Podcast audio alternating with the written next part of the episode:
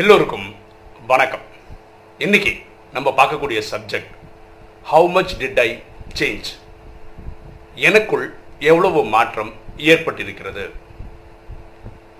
சில பேர் இந்த கேள்வி கேட்குறாங்க, நீங்கள் இந்த நாலேஜுக்கு வந்து ஒன்பது வருஷம் ஆகுது, நீங்கள் எந்த அளவுக்கு முன்னேறி இருக்கீங்க, காமத்தில் எவ்வளோ ஜெயிச்சிருக்கீங்க, கோபத்தில் எவ்வளோ ஜெயிச்சிருக்கீங்க, அகங்காரம் பற்று பேராசையில் எவ்வளோ ஜெயிச்சிருக்கீங்க, ஒம்பது வருஷமாக இருக்கீங்களே, நீ ஏன் நீங்கள் கர்மாதித்த ஆகலை, இந்த மாதிரி வெளிப்படையாகவே கேள்வி கேட்குறாங்க.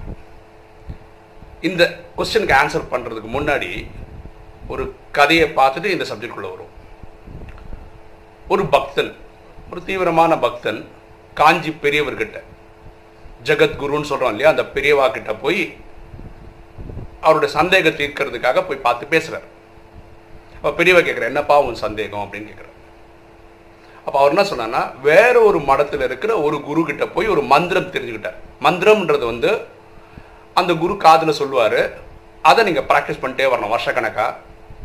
அது அதுக்கான சிஸ்டம் படி பண்ணணும், காலம்பரை எழுந்து பண்ணணும், ஒழுங்காக பண்ணணும், குளிச்சு பண்ணி, நிறைய சிஸ்டம் இருக்குது. அது வந்து ஒரு நாள் அது உங்களுக்கு பலன் கொடுக்க ஆரம்பிக்கும். அதுதான் மந்திரம் சொல்கிறதோடைய லாஜிக்கும் அது ப்ராக்டிஸ் பண்ணுறதோடைய ஐடியாவும் அதுதான். இவர் எதுக்கு வந்திருக்காருன்னா, பெரியவா கிட்ட, ஐயா நான் வந்து ஏழு வருஷமாக இது பண்ணிகிட்ருக்கேன், ரொம்ப பயபக்தியாக பண்ணுறேன், ஆனால் எனக்குள்ள எந்த ஒரு மாற்றமும் கிடையாது, அப்படியே தான் இருக்கேன். நான் பண்ணுற இந்த சிஸ்டம்ஸ் எல்லாம் தப்பா, எல்லாம் ஒழுங்காக நான் பண்ணலையா, நான் எங்கேயாவது மாற்றிக்கணுமா, இதை தெரிஞ்சுட்டு போகலான்னு இங்கே வந்திருக்கேன், நீங்கள் தான் எனக்கு ஒரு வெளிச்சம் தரணும் அப்படின்னு பெரியவா கிட்ட கேட்குறேன்.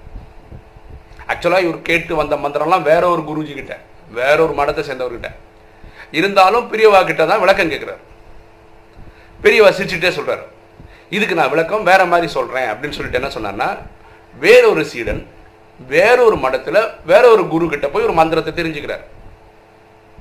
இந்த மாதிரி எனக்கு ஒரு மந்திரம் சொல்லி கொடுத்தா நல்லாயிருக்கும், அதை நான் லைஃப்பில் இம்ப்ளிமெண்ட் பண்ணுறேன் அப்படிலாம் கேட்டதுக்காக அந்த குரு இவர் காதில் ஒரு மந்திரம் சொல்லி கொடுத்துருக்காரு.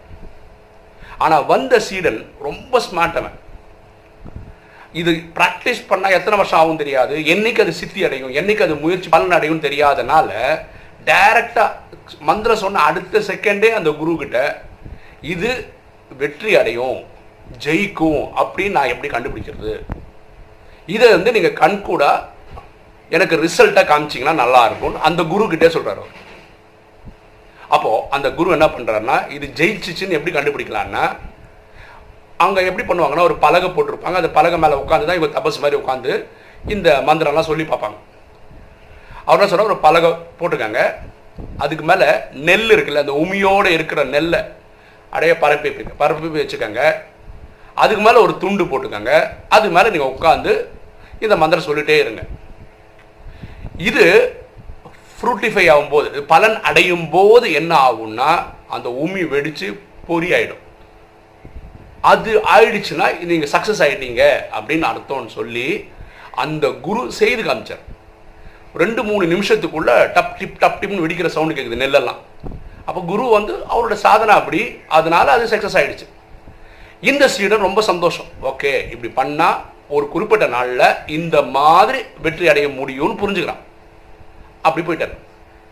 இப்போ பெரியவா வந்திருக்க சீடன்கிட்ட சொல்கிறார், அடுத்தது என்னப்பா, நீ சொல்கிற இந்த மந்திரம் ஒர்க் ஆகுமா ஒர்க் ஆகாதா என்றதுக்காக நான் இப்போது அந்த உமியை நெல்லை வெடிக்க வச்சு காட்டணுமா அப்படின்னு கேட்குறாரு. வந்த சீடன் காலில் விழுந்து வணங்கி, ஐயா வேண்டாம், நான் புரிஞ்சுக்கிட்டேன், இது ஓகே, ரொம்ப சந்தோஷம், இது எத்தனை வருஷம் ஆனாலும் நான் இந்த மந்திரத்தை நான் ப்ராக்டிஸ் பண்ணுறேன், எனக்கு நம்பிக்கை வந்துச்சு, இது ஒர்க் ஆகும் அப்படின்னு சொல்லிட்டு வேண்டி கணங்கி போயிட்டார்.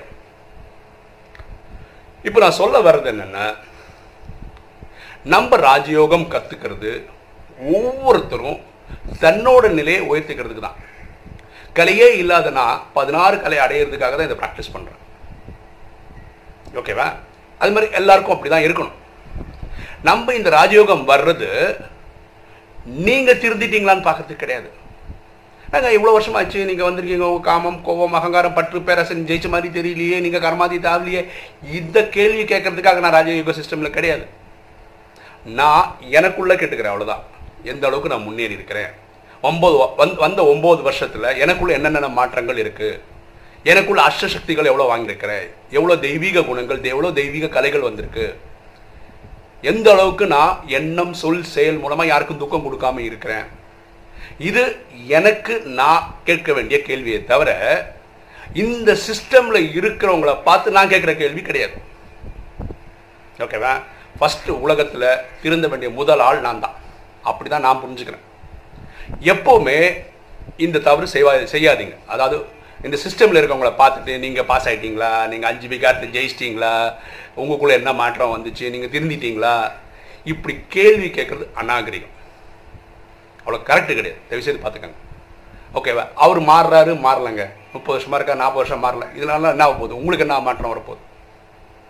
நம்ம ஒவ்வொருத்தரும் நம்ம வர்றதுக்காக தான் வர்றோமே தவிர, நம்ம மாற்றத்தை தான் யோசிக்கணுமே தவிர, அடுத்தவங்களை பார்த்து இந்த கேள்வி கேட்கறது அவ்வளோ கரெக்டாக இருக்காது. நான் தினசரி நைட்டு படுக்க போகும்போது நான் எனக்குள்ளே கேட்டுக்கிறேன் இந்த கேள்வியை, நேற்றை விட இன்னைக்கு கொஞ்சம் நல்லவன் ஆகிருக்கிறேன்னா, அஞ்சு விகாரங்களை ஜெயிச்சிருக்கேனா, கொஞ்சாவது முன்னேறி இருக்கேனா, எனக்குள்ளே கொஞ்சாவது மாற்றம் வந்திருக்குதா, இதை நான் யோசிச்சு தான் இருக்கேன். ரெண்டாவது ஒரு விஷயம் இந்த வீடியோ கிளியராக சொல்லிடுறேன். யூடியூப்பில் நிறைய பேர் ராஜயோகம் சொல்லி தராங்க. அவங்களையும் பிரேமானந்த நாராயணன் தயவு செய்து கம்பேர் பண்ணாதீங்க. பிரேமானந்த நாராயணனை எப்படி நீங்கள் பார்த்தா நல்லா இருக்கும் நான் சொல்கிறேன். ஒம்பது வருஷமாக ராஜயோகம் படிக்கக்கூடிய ஒரு ஸ்டூடெண்ட்டு அவருக்கு தெரிஞ்சதை யூடியூப் சேனல் ஸ்பேஸ் வழியாக சொல்கிறாரு. இப்படி மட்டும் புரிஞ்சுக்காங்க. இதுக்கு மேலே புரிஞ்சுக்கவே புரிஞ்சுக்காங்க. நான் ஒரு குரு ஸ்தானத்துலலாம் கிடையாது, அதையும் புரிஞ்சுக்காங்க. நமக்கு ஒரே குரு சத்குரு பரமாத்மா ஆத்மாக்களின் தந்தை அவர் தான்.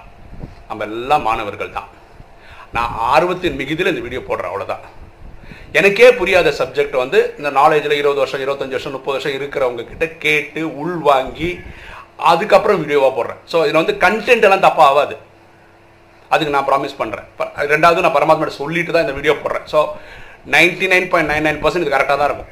பாயிண்ட் நாட் ஒன் பர்சன்ட் தான் எங்கேயாவது ஃப்ளா இருக்கலாம். புரியுதுங்களா?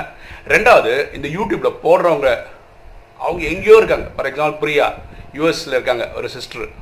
நான் கேள்விப்பட்டதுனா மூணு மாதத்துக்கு ஒரு சென்டர் அங்கே யூஎஸில் ஓப்பன் பண்ணிட்டே போயிட்டுருக்காங்கன்னா, அவங்க பண்ணுற சேவையில் நான் ஒன்றுமே கிடையாது, ஒரு பர்சன்டேஜோட பக்கத்தில் கிடையாது.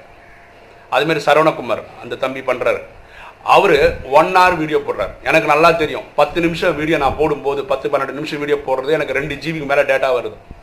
ஒன் ஹவருக்கு ஒரு டே ஒரு இது போடணுன்னா, அது டெய்லி போடணுன்னா அவருக்கு டேட்டாவே இருபது ஜிபி முப்பது ஜிபி ஆகும்.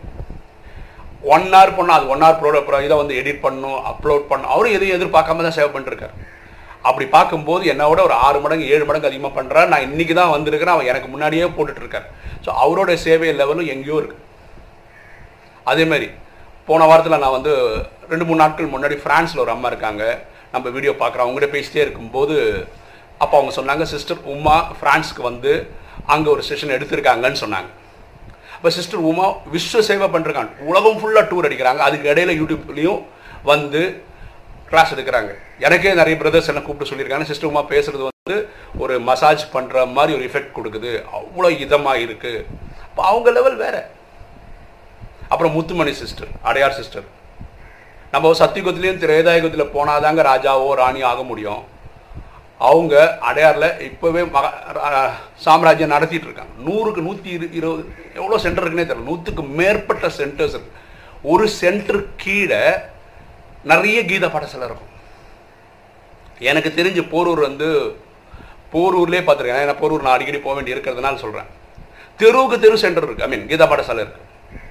அந்த லெவலுக்கு போயிட்டேன். இத்தனை சென்டர்ஸையும் பார்த்துக்கிட்டு தினசரி வானியில் வரக்கூடிய ஜிஸ்ட் போடுறாங்கன்னா எவ்வளோ பிஸியான ஆளாக இருப்பாங்கன்னு பாருங்கள். ஸோ இவங்களெல்லாம் முன்னாடி வச்சு என்னை கம்பேரே பண்ணாது. இப்படி என்னை கம்பேர் பண்ண ஆரம்பிச்சிங்கன்னா நீங்கள் அவங்களெல்லாம் அவமானப்படுத்துகிற மாதிரி ஆகிடும். அது அவ்வளோ சரியாக இருக்காது.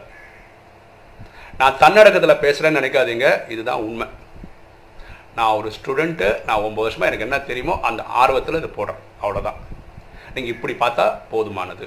தயவு செய்து யாரை பார்த்தோம் இந்த கேள்வி கேட்காது, நீங்கள் எவ்வளோ மாறிட்டீங்க, எவ்வளோ தேறிட்டீங்க. பரமாத்மா வானிலையே சொல்கிறாரு, ஒரு நாள் ஃபுல்லாக பண்ணாவே நீங்கள் வந்து கர்மாதி தாவலான்னு சொன்னாங்க, ஏன் நீங்கள் ஆகலை. இதெல்லாம் வந்து ட்ராமா டிசைன் அப்படி தாங்க, தயவு செய்து புரிஞ்சுக்கங்க. ட்ராமா கல் முடியும் போதுக்குள்ளே அவங்க பாஸ் ஆகி போனால் போதும். ஒம்பது லட்சம் பேர் தான் கர்மாதித்தே ஆகிறாங்க. பாக்கியெல்லாம் விநாசன் டைமில் போகும்போது தான் போவாங்க. இப்போ நான் இன்றைக்கே கர்மாதித்த ஆகிறேன்னு வச்சுக்கோங்களேன், இதனால என்ன ஆகிட போகுது, என்ன சாதனை ஆகும்? நான் வந்து அட்வான்ஸ் பார்ட்டியாக வர போகிறேன். அட்வான்ஸ் பார்ட்டியாக வர்றவங்க வருவாங்க. நானே கர்மாதி தான் ஆகணும். இல்லை பியூட்டி தெரியுமா, ஒரு பிரதர் எனக்கு ஓப்பனாக கூப்பிட்டே சொல்லிட்டார், பிரதர் நான் வேண்டிக்கிறேன் பிரதர் உங்களுக்கு கர்மாதித்தே ஆகக்கூடாது, ஏன்னா உங்கள் சேவை தேவைப்படுது அப்படின்னு சொல்லி வேண்டிக்கிறவங்களாம் இருக்காங்க. சீக்கிரம் கர்மாதி தான், நான் கர்மாதி தான் ஆகிறதுக்கு முயற்சி பண்ணிகிட்டே தான் இருக்கேன் டெய்லி. அது உடனே இன்றைக்கி நாளைக்கு நடக்கணும்னு அவசியம்லாம் கிடையாது. அது நடக்கிற டைமில் நடக்கும். நான் என்னோட இது வந்து எனக்கு தெரிஞ்ச ஒரு பத்து நிமிஷம் விஷயத்தில் ஒரு விஷயம் சொல்லணும்னு முயற்சி பண்ணுறேன்.